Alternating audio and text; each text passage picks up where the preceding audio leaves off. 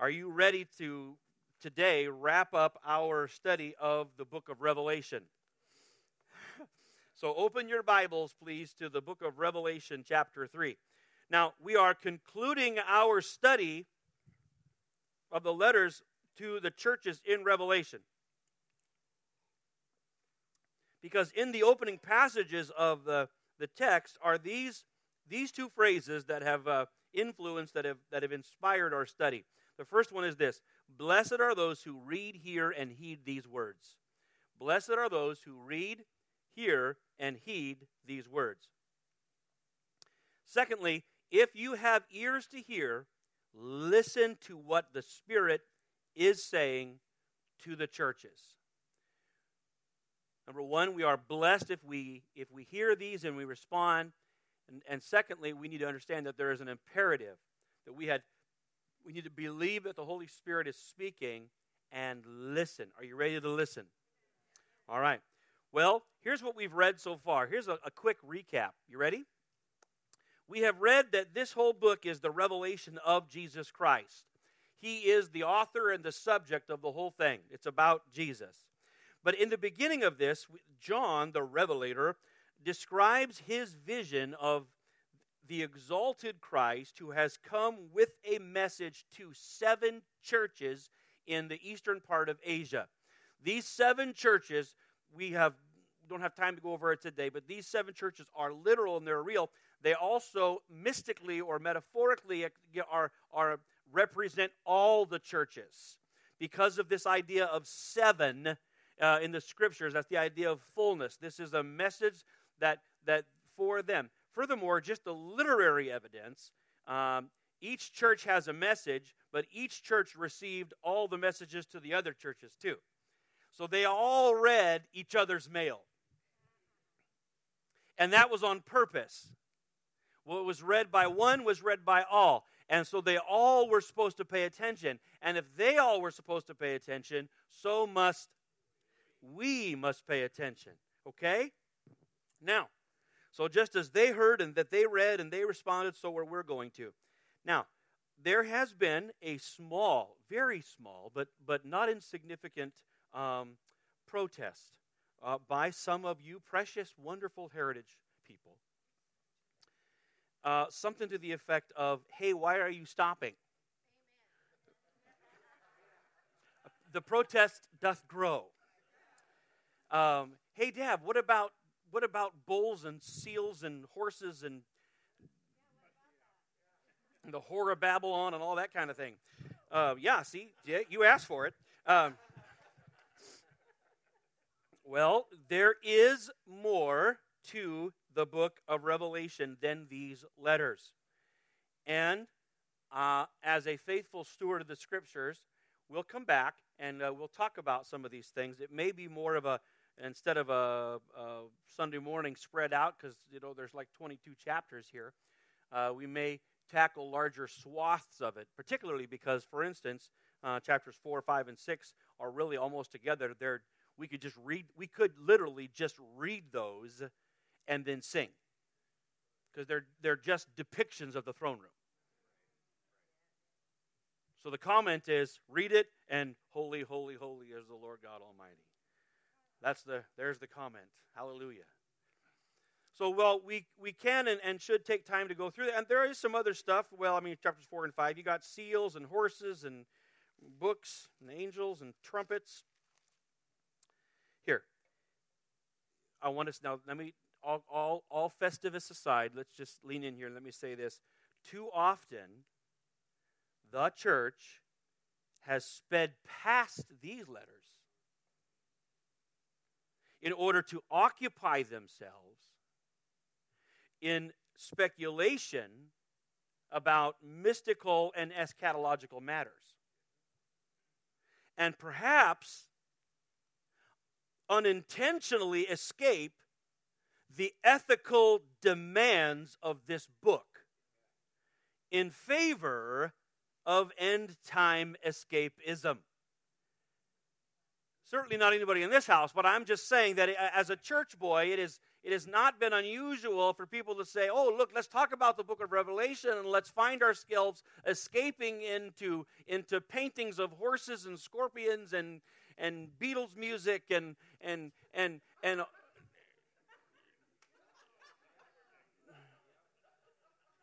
and we miss the fact that this is a prophetic letter with an absolute with, with absolute demand that those who read it respond ethically to it.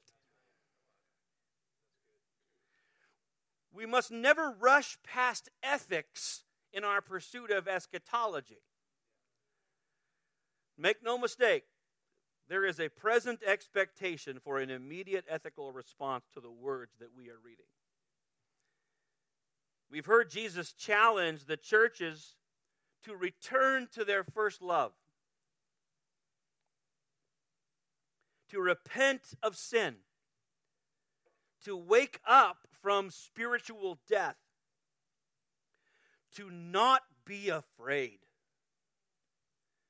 and to keep on, to, come, to complete their race, to hold fast to their faith.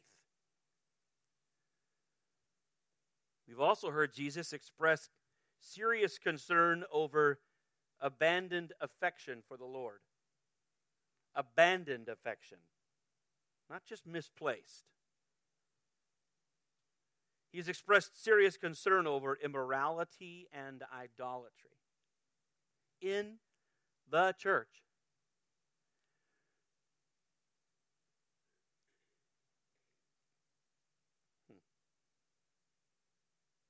If it were possible, friends, if it were possible for these people who were so close,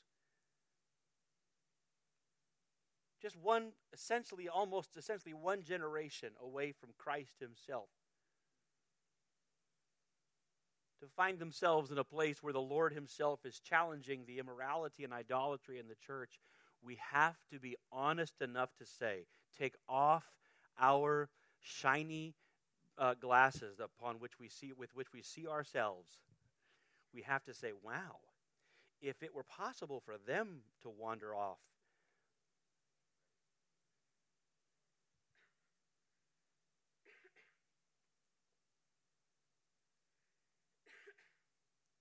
We've heard Jesus express serious concern over a death inducing shift in their fundamental attitude toward the Holy Spirit.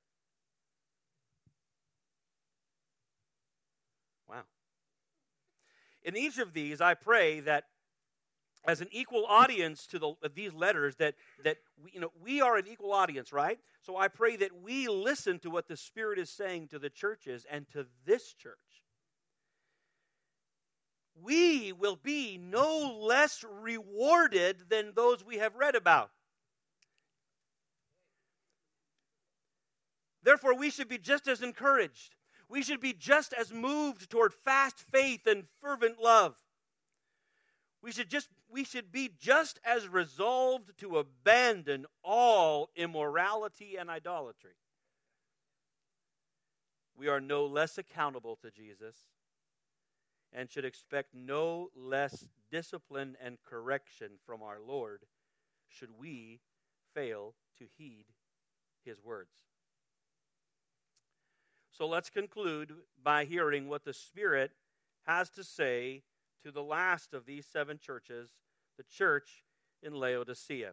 We're picking it up in verse 14 of chapter 3. 3:14. To the angel of the church in Laodicea write, The Amen, the faithful and true witness the beginning of the creation of God, says this I know your deeds, that you are neither cold nor hot. I wish you were cold or hot. So, because you are lukewarm, neither cold nor hot, I will spit you out of my mouth. Because you say, I am rich, I have become wealthy, I have need of nothing, and you do not know that you are wretched and miserable poor and blind and naked. I advise you to buy from me gold refined by fire, that you may become rich, and white garments so that you may clothe yourself, and that the shame of your nakedness will not be revealed, and eye salve to anoint your eyes so that you may see. Those whom I love, I reprove and discipline. Therefore, be zealous and repent.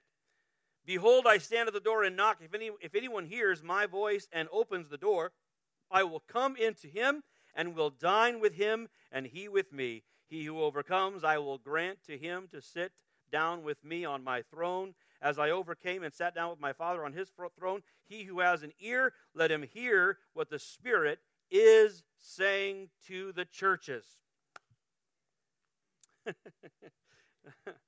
Certain texts draw elicit a more robust amen.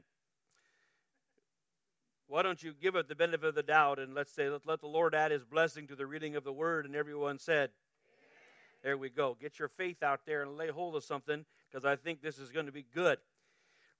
Laodicea. Laodicea was a wealthy city in this time period. Uh, they were rich and they were proud of it. So proud were they were they wealth. You remember we said a, a week or so ago where, uh, yeah, was it Philadelphia?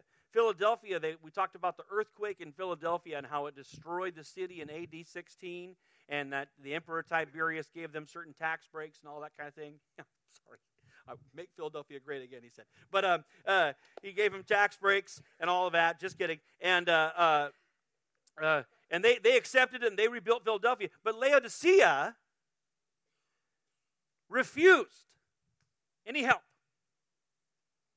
They were just as devastated by that massive earthquake, but they said, We don't want your help. They said, We don't need any help. We have need of nothing. We'll handle it ourselves. They claimed that they needed nothing because they had everything.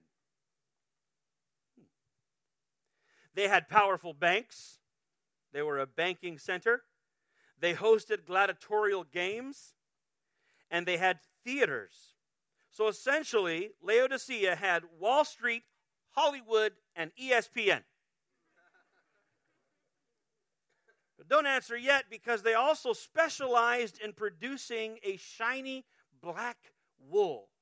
So they also were uh, they also had they, uh, they were involved and, and advanced and, and famous for their fashion industry.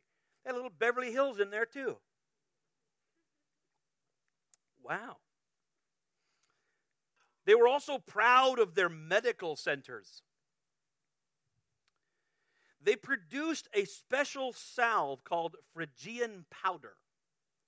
And this powder, when like I was supposed mixed with water or whatever, would turn into something that looked like a cake batter, and you could place it upon the eyes. And they were famous for how well this salve worked to, to treat the diseases of the eye. They were wealthy, they were comfortable, they were entertained, and they were proud of it. They also had no water.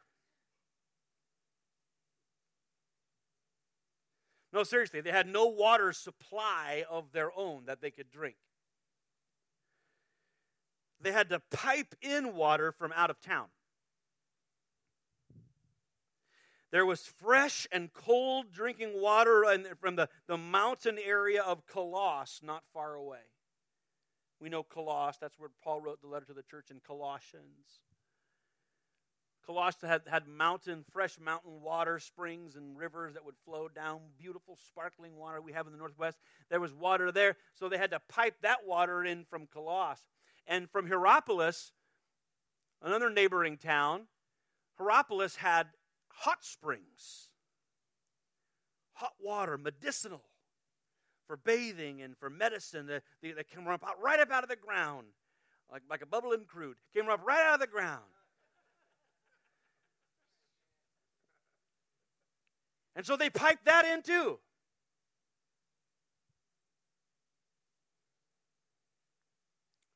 But by the time the water reached Laodicea, it was polluted with sediments from the pipes.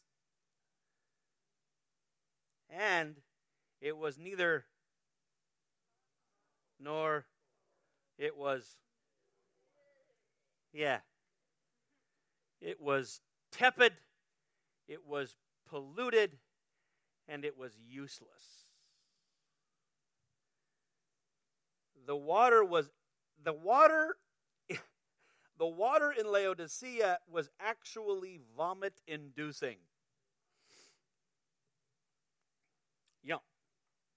That's the situation there.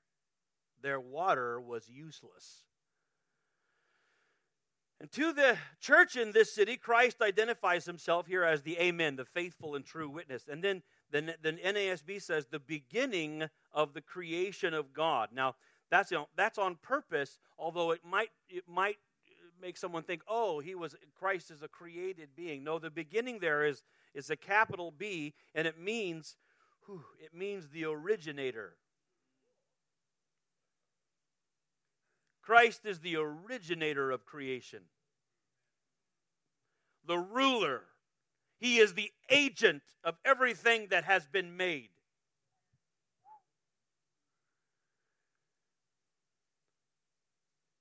Christ identifies himself once again as God, very God. We hear these, set, these sentiments expressed in the book of Isaiah. Again, Isaiah 41 4. Who has performed and accomplished it, calling forth the generations from the beginning? I, the Lord, am the first. This happens again in Isaiah 44 6 and in Isaiah 44 12. This is on purpose to identify the, with the audience that Jesus is God, very God. And this one is, he is speaking and he addresses the condition of the church there in Laodicea. What was their condition? It was tepid Christianity. Verse 15 I know your deeds, that you are neither cold nor hot. I wish you were one or the other. I'm sorry, that's not what the Bible says. I wish you were cold or hot. Now, this is where I should pause and say we're about to mess with every, not every, but many youth pastors' favorite sermons. Because if you grew up in church, you heard this probably the youth pastors say, Man, Jesus wishes you were either cold or hot. He wishes you would either live for the devil or live for him.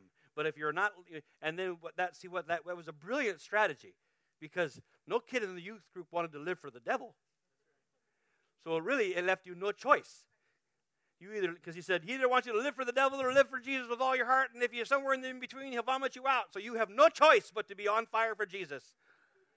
And then come right now and get saved. And, and then they all come, and then they have, and afterwards they roast hot dogs. Uh, and I'll tell you what, I'm not opposed to that. I'm not. It's kind of a teleological uh, ethic there. I'm, in other words, it produces the right result.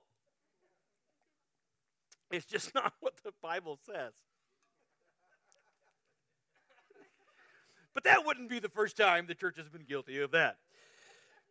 Here's what he says You're, I wish you were either cold or hot. So, because you are lukewarm and neither cold nor hot, I'm going to spit you out of my mouth. He says he knows the church. That the church, he says, the church in Laodicea is like the water there, it is tepid and contaminated. Like the water, they had become useless. Useless. They offered neither refreshing nor healing.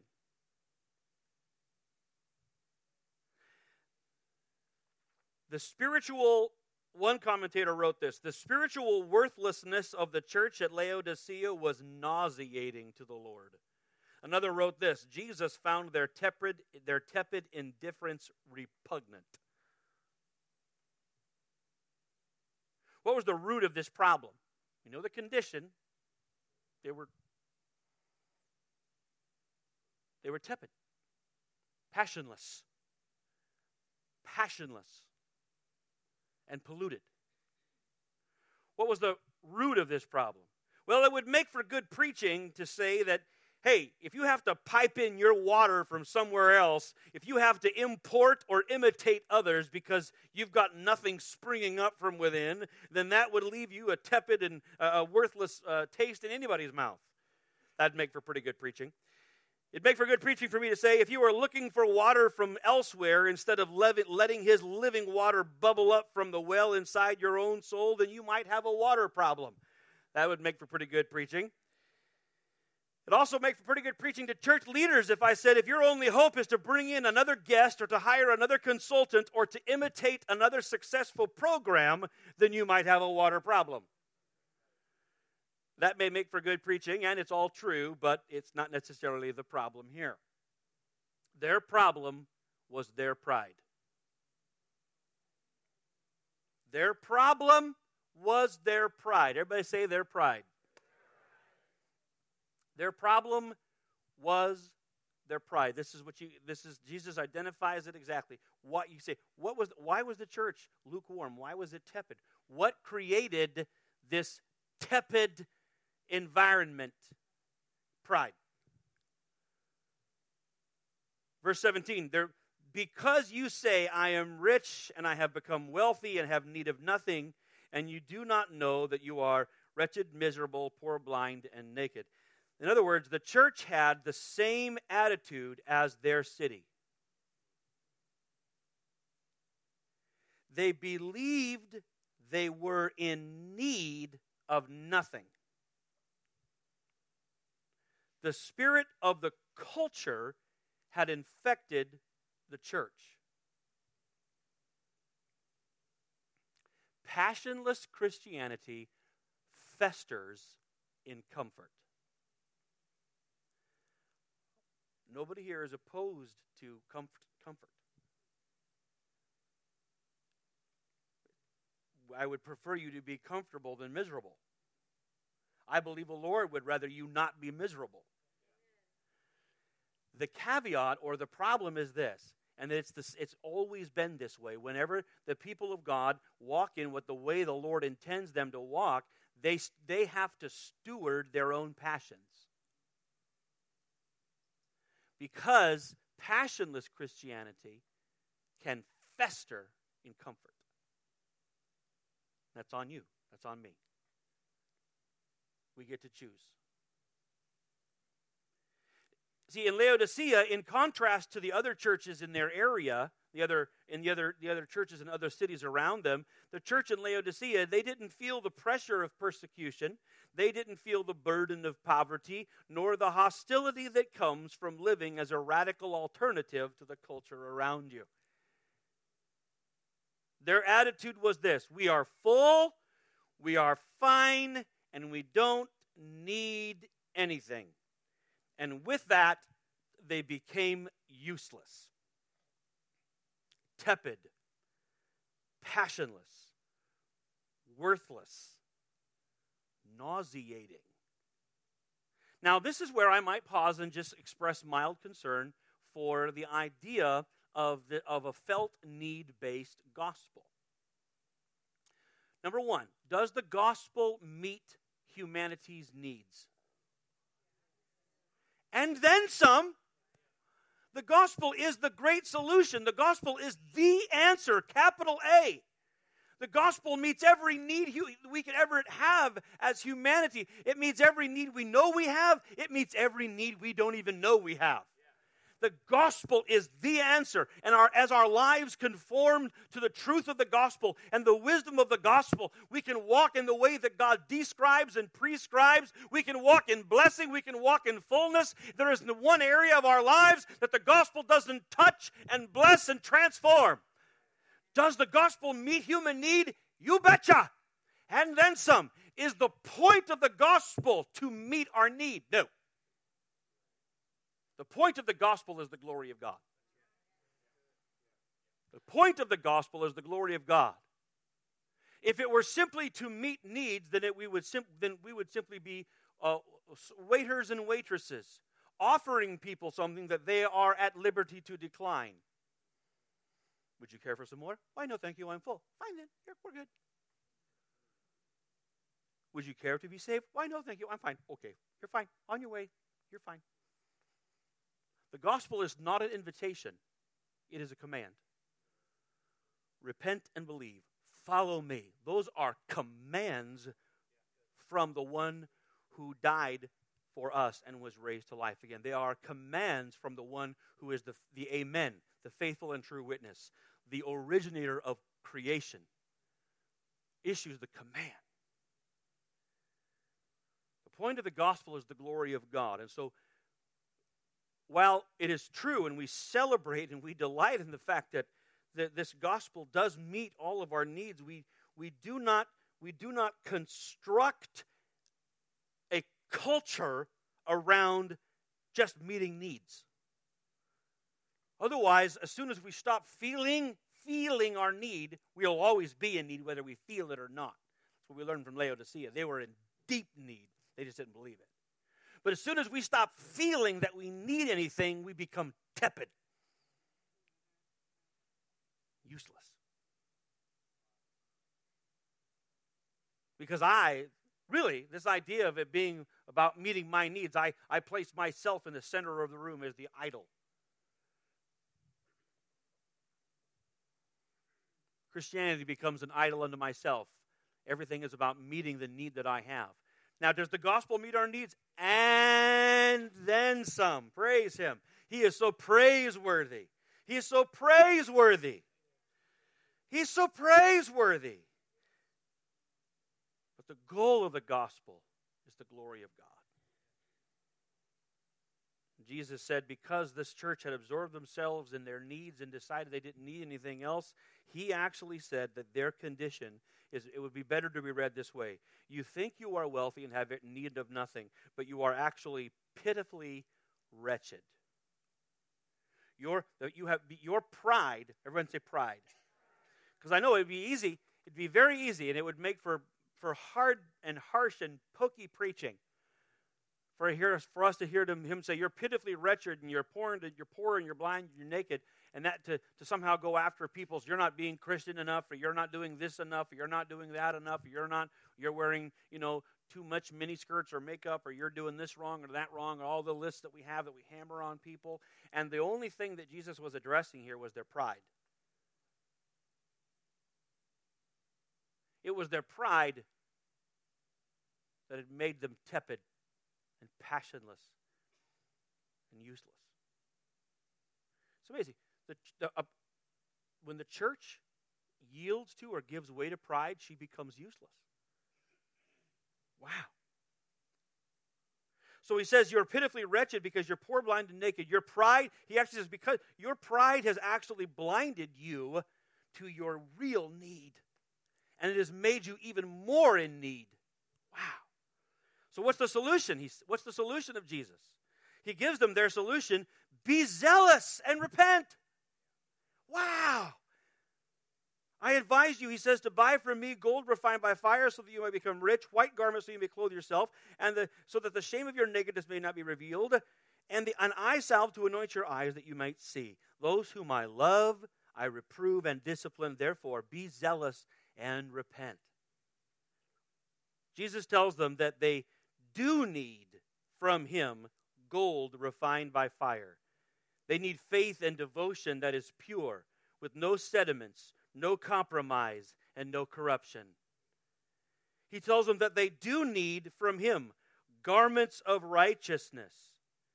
Notice he says white garments here. He's so he's so tricky. See, he's poking at them. Remember, they prided themselves in their black wool, that shiny, fancy stuff. He said, No, you're dressing wrong.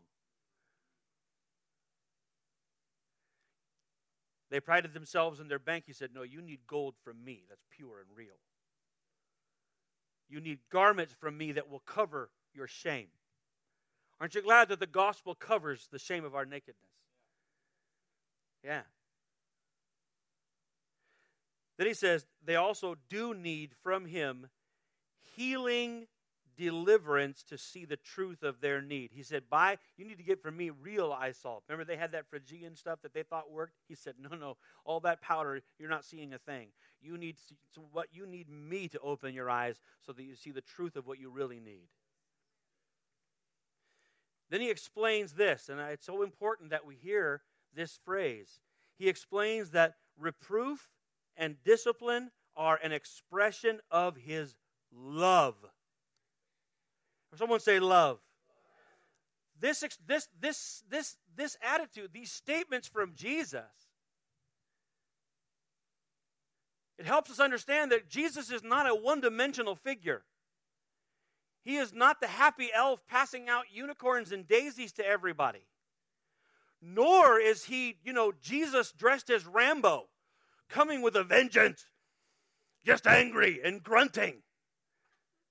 Raw Jesus. No, no, no, no. This time it's personal. No. No. This is a Jesus, this, the very same Jesus who laid down his life, who stretched out his arms on a cross because of immeasurable love. That same love drives him to speak correction and reproof to the very church that he loves. He says, Those whom I, if he loved you enough to die for you, he loves you enough to correct you.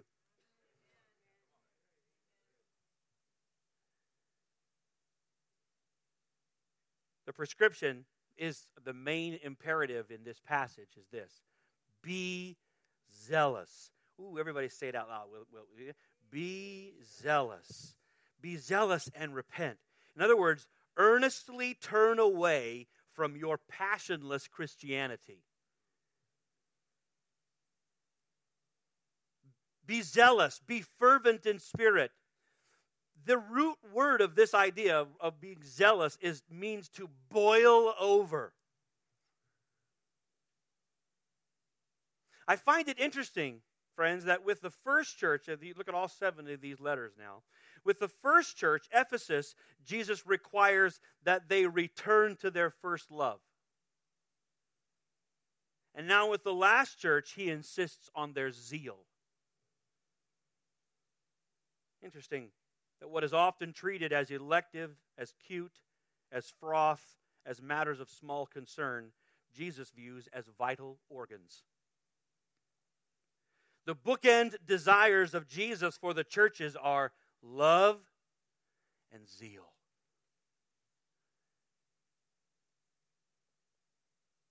And to these churches, because they lack these virtues, he says, repent.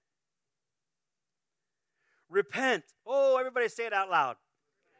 Oh, say it like you're happy. Try to say it. Try to say it without a furrowed eyebrow. Try to lift your eyebrows and say it. I know everybody's like rah. Repent doesn't repent does not mean I hate you. Repent doesn't mean sour, sad, bad. Re- look at if you think I all right.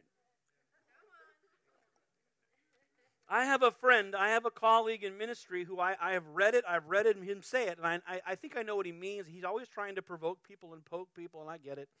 He thinks he's really funny, and the truth is, he is really funny. But he's, one time I read something that he wrote, and he said, Jesus repented for you okay, yeah, yeah, he's talking about the, to fulfill all righteousness and Jesus going before us and all that. But the idea, but, but but the problem is people read that and think, oh, I don't need to repent anymore because you know because of the, the it's it is finished, therefore I don't have to repent anymore. No, no, no, that's not at all what it means. This is all of this is written after the cross and the resurrection. All of this is written after the finished work. It's just as finished. And because it is finished, you still have opportunity to repent.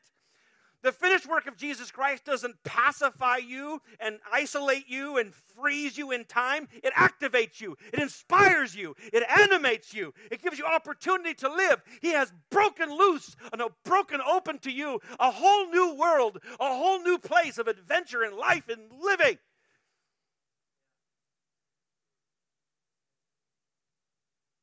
And one of Jesus' favorite phrases to the very people who know about his work is repent. One of the most often commands of Jesus to these churches. Repentance is the most comprehensively beneficial act. It's almost as good as praise. Almost. Repentance is the most renewing, the most healing, the most restoring, the most righting of wrong acts. Okay. Nothing changes without repentance.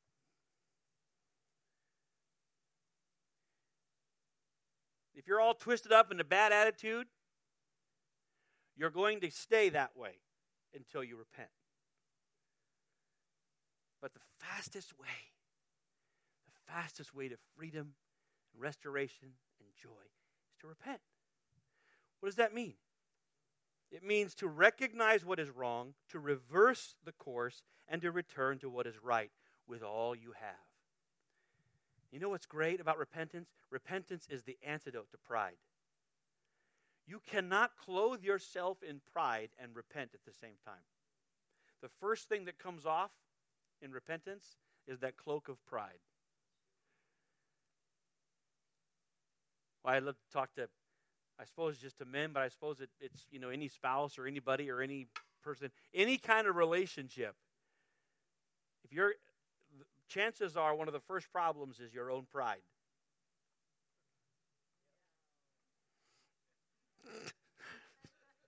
you can say no as long as Barney's right next to you so you don't have to admit.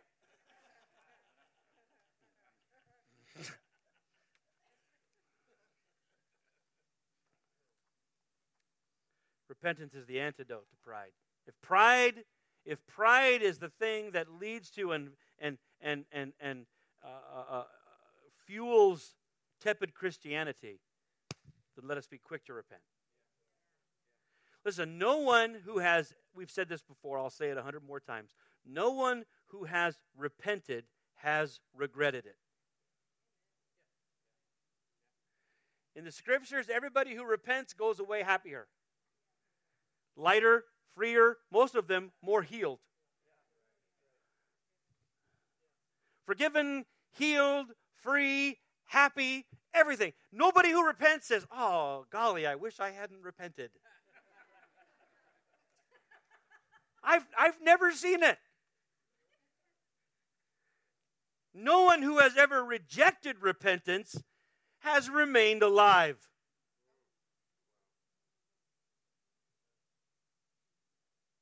We should be quick to repent and skilled at it. It. It should be the first lever that we pull whenever we sense a wrong attitude stirring.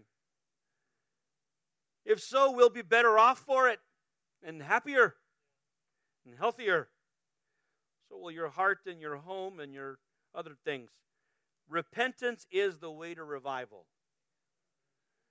As long as, especially when we understand, we're not talking about just when we say repentance, we're not talking about beating ourselves up with a club we're talking about throwing off things that don't belong in our hearts or our minds.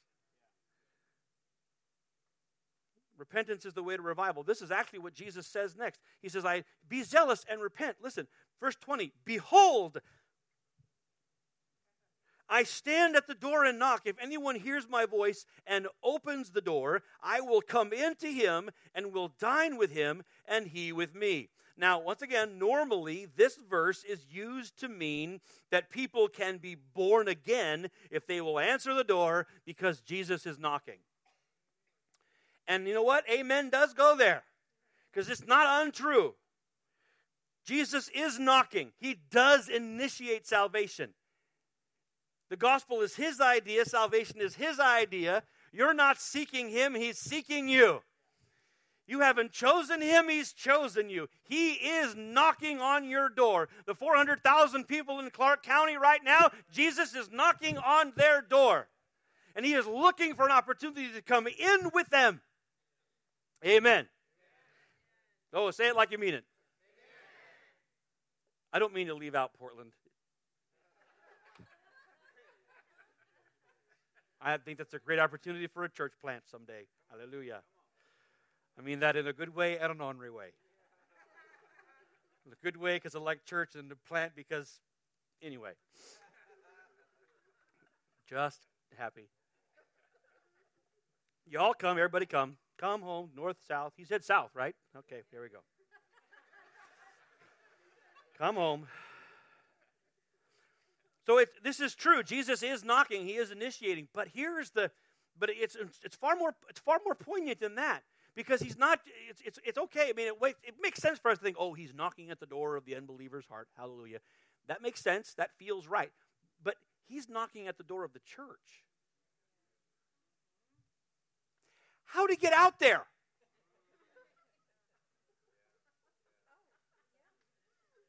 No are you hearing this? They're having church and he's out there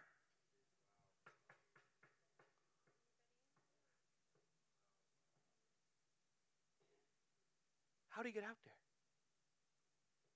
Pride.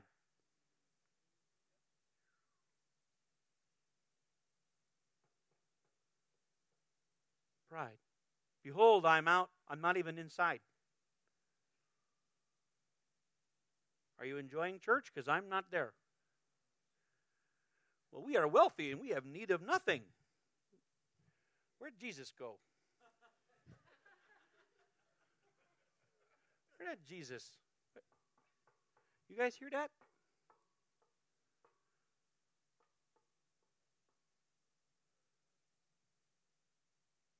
He's knocking at the door of the church. The imagery here from the if we if we borrow it once again from the Old Testament, it means one of at least two things. I don't know which one is it is. It could be one or both, but it, they both matter. In Song of Solomon, he would be the it would be the knock of a returning lover. One who longs for our company and our intimacy and our affection.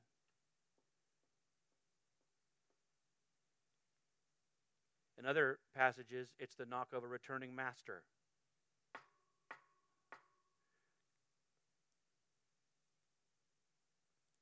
Either way, the knock means that Jesus desires to return. He, he desires to be with them. He says, if you open the door through repentance, he said, I will come in and we will eat together. This, this is, this absolutely is an expression.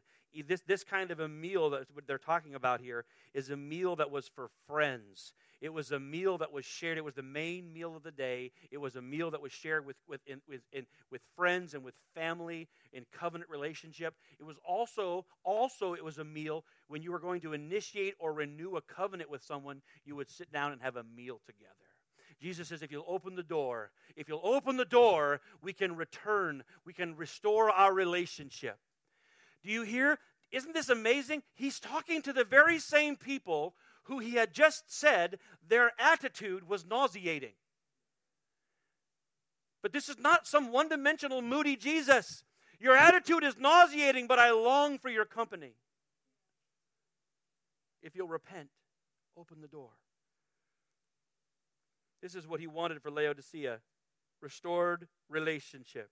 It's what he wants for everyone who will open the door for him. Verse 21, he says, He who overcomes, I will grant to him to sit down with me on my throne, as I also overcame and sat down with my Father on his throne. That's a, this is an amazing statement. Jesus says that he who overcomes, you will rule with me. I will share my rule with you. And once again, who's he talking to? Laodicea. Listen to him. He always speaks to our expectations. He always offers us far more than we deserve. The gospel is not about what we deserve, it's not even about our need, it is about His glory. That's why Ephesians says when we see what God has done, the only response we're ever going to be able to have is to praise Him for eternity. And here he is again saying, Oh, if you'll just repent, I'm going to bring you so close. I'm going to share my throne with you. Listen, to people that have, listen, their pride, their exalta- exalting of themselves, in exalting themselves, they have settled for less than Jesus. But if they'll open the door, he will exalt them beyond what they could have ever done. We're proud. We have need of nothing. Oh, you've got nothing, but if you'll let me in, I'll share my throne with you. Wow. He who has an ear to hear, let him hear what the Spirit says to the churches. What about to this church, to Heritage, as we close this morning? What's he saying to Heritage? What might he say? Well, we read these passages, and my first response is this I thank God that Heritage Church is a wonderful, passionate place. On any given Sunday, I can barely get you to calm down. I don't, I don't really want to. Hang on, guys. We, you can come up, but we, we got some time left. I appreciate you coming, but sometimes you come and they think, oh, we're done. And I got two more pages. You start playing me off like we're at the Oscars or something. I'm not getting off.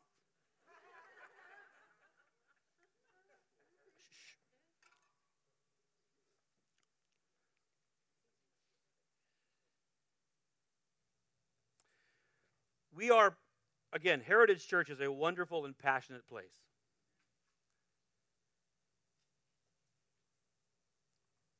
However, we are part of the larger church in the Pacific Northwest and in North America. And because of that, we have to admit that we are not immune to the effects of tepid Christianity. Or at least we shouldn't assume or insist that could never touch us.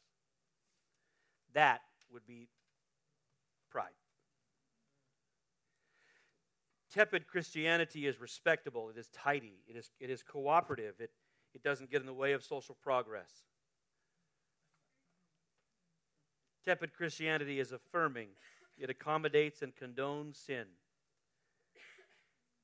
In tepid Christianity, worship becomes entertainment, mission becomes maintenance, and discipleship is no longer about sacrifice or service, but about self care. Tepid Christianity festers in comfort and is constructed around what we feel our needs are, and it is fueled by pride. Tepid Christianity says we, we need nothing. I suppose this is the thing that I, I, I, I, might give my I might be concerned about more often than not as a church boy is when I hear directly or the inference of, well, it's only. You know, when who we are or what we do becomes an only. When people begin to express indifference because to them, maybe they just don't feel like it's meeting their need. I, I worry a little bit. Tepid Christianity is, happens when we are no longer, please hear this correctly, intentionally desperate. I mean, des- desperate by faith. Not desperate because I'm afraid or desperate because I'm in panic or desperate because I feel like I'm lacking something or that God has forgotten about me or I'm begging for his attention, but I'm intentionally desperate. I recognize who God is. I recognize who I am not. I recognize what need there still exists in my world. I recognize that this is about God's glory and not about my comfort. And when I, rec- when I live that way, I become intentionally desperate. We actually live like Jesus. Jesus didn't need, what did he need? Was he worried? Is that why he would spend a whole night in prayer, why he would give himself to prayer? No, he wasn't desperate for his father's approval. He wasn't living for approval, he was living from it. But, he, but, but Jesus lived a passionate life. Intentionally, entirely dependent upon the life giving influence and empowering of the Holy Spirit. Tepid Christianity says, you know, spirituality is fine in moderation, but let's not let it disrupt what is important, like money or entertainment or sports or travel or whatever. Pride says we just really don't need anything. We don't need revival. We don't need prayer. We don't need discipleship. We don't need fellowship. We don't need the power and influence of the Holy Spirit at least not on anyone's terms but our, our very own. He can come, but the way we want him to. We, don't, we certainly don't need holiness, purity, and the last thing we need is repentance. Most of all, pride does not need or have any room for zeal. But the Lord says to the church of every age and to us today do not be tepid, do not be lukewarm, don't be useless, don't be made useless don't be dulled and polluted by your own pride. Be zealous. Be useful.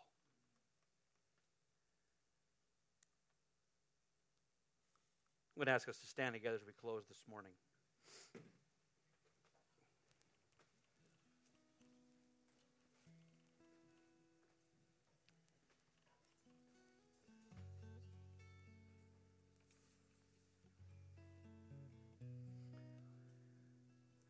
Would you please bow your heads across the house with me, just in a private moment? I don't want to alarm anybody, and I'm not going to ask, and I'm not going to isolate you this morning. But I want to talk to you, that person here this morning. You, you are contemplating, well, I'll just say it, you're contemplating suicide. You don't think the Lord heard or knows or cares. But I want but I believe he told me. You think, well, that, and the only reason why I'm so certain about it is because that would be that would not never be something that I would cook up in my own imagination on a Sunday morning. But you're contemplating the taking of your life. You don't know if he sees you or knows you or cares. But I'm telling you right now, with all of the force and furnace of the love of Jesus, stop. Stop. You are under the bondage of, of a delusion and a deceit. The destroyer would seek to take you out, but you are far more loved than you can measure. There is an eternity at stake.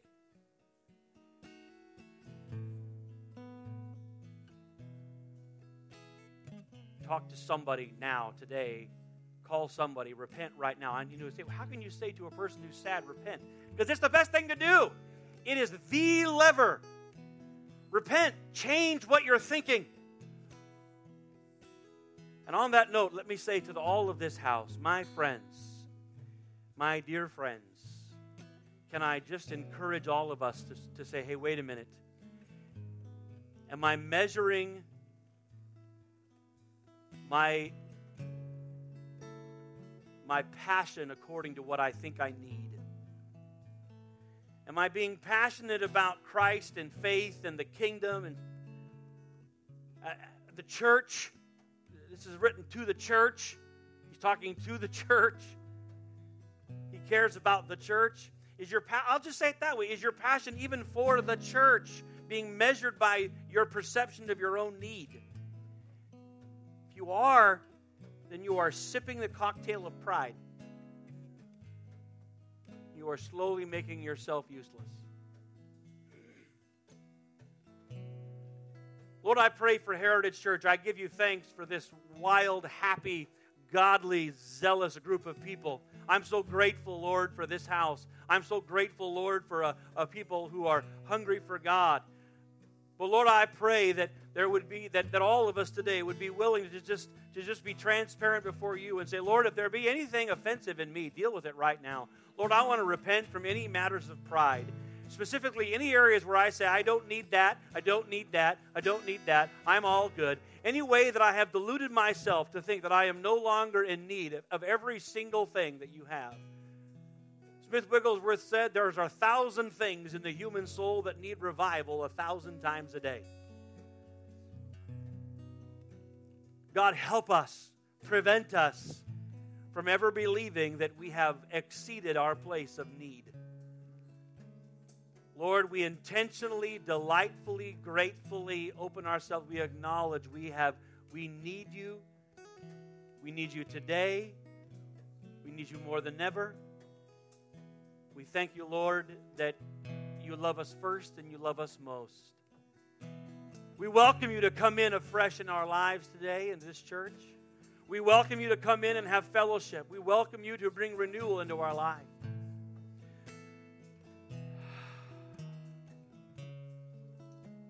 I don't know. I, I'm not. I don't know how to say this, but I need to say this as well.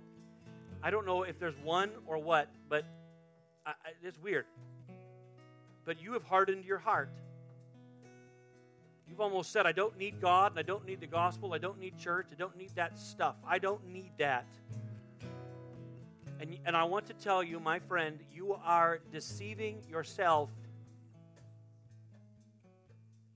You could not be more in need than you are when you say you don't need Him.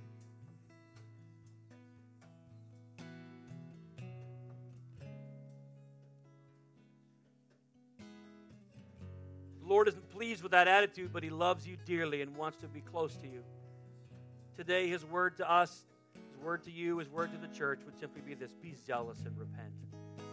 With everything you've got, turn away, recognize what's wrong, reverse course and return to what is right.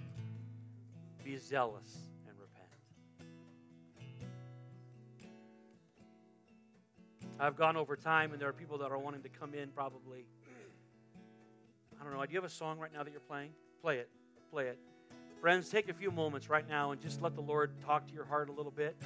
If you want to you want to find a place of prayer, we have room here at the front. If you want to stand and pray, we can do that.